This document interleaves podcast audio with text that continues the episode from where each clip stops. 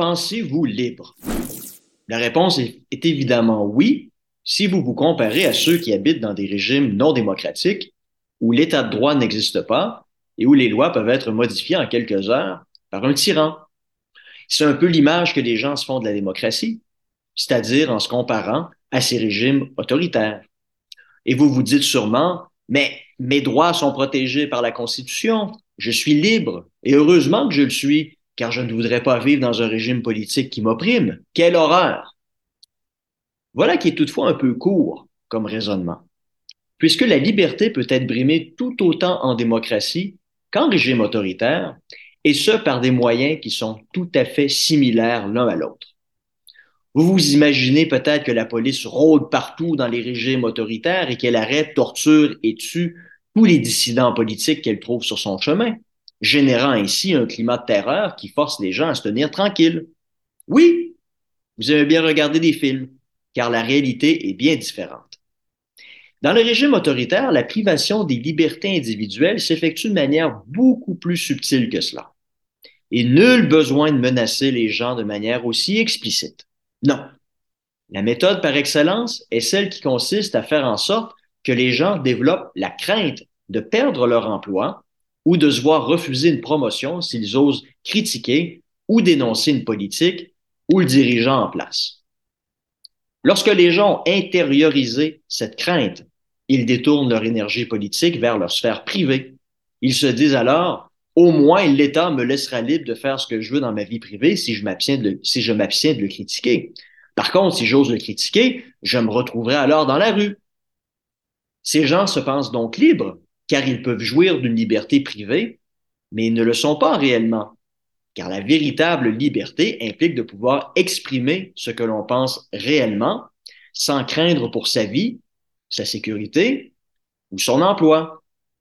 Et comme les gens se détournent de la sphère publique au profit de leur sphère privée, le gouvernement est alors libre d'agir comme il le souhaite, d'imposer les décisions de son choix et ses membres de s'enrichir à même les fonds publics.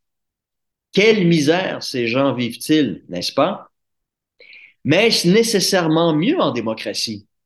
Les gens ont-ils réellement la capacité de faire librement les choix qu'ils souhaitent faire?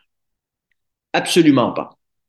Tout comme dans les régimes autoritaires, les gens hésitent également à exprimer ce qu'ils pensent vraiment, car le risque est grand d'offusquer non pas les gens au pouvoir, qui ne peuvent pas réellement s'en prendre à vous, mais plutôt d'offusquer la masse bien pensante.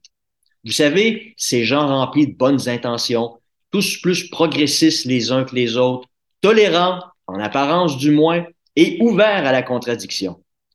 Mais ce n'est qu'une fausse image, car ils sont en réalité l'inverse de ce qu'ils projettent. Ce sont plutôt des gens fermés à la critique, intolérants aux idées différentes et en guerre contre tous ceux qui ne sont pas aussi progressistes qu'eux. Bref, des ayatollahs. Déplaisez-leur et ils vous mettront à l'index.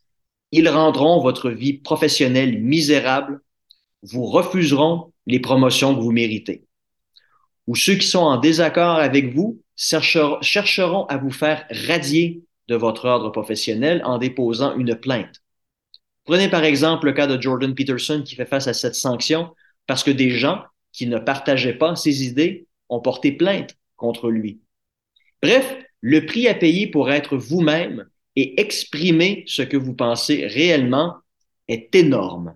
Et plusieurs se refusent à affronter cette épreuve car leur gagne-pain en dépend. Votre liberté se retrouve donc éteinte et vous vous taisez. En d'autres termes, une démocratie de façade qui n'a plus rien à envier dans les faits à une société autoritaire. Et cela crée évidemment un cercle vicieux.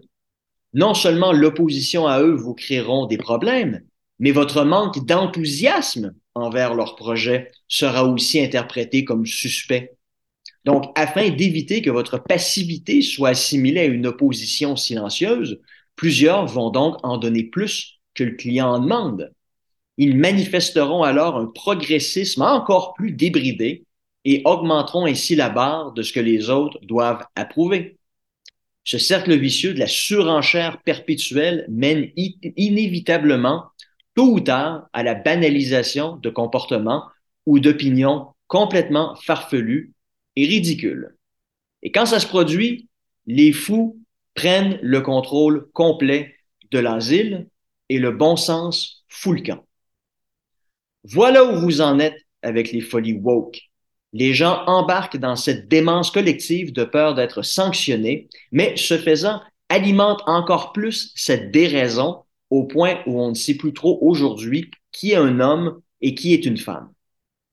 Mais tout ce soutien à ces idées débiles est en fait artificiel et repose sur une base qui est en fait extrêmement fragile. Il suffirait simplement que les gens acceptent en même temps de dire assez, c'est assez pour que tout ce système qui frise désormais la maladie mentale s'effondre. Pour ce faire, il faut du courage. Vous en reste-t-il suffisamment pour oser dire non et être ainsi vous-même?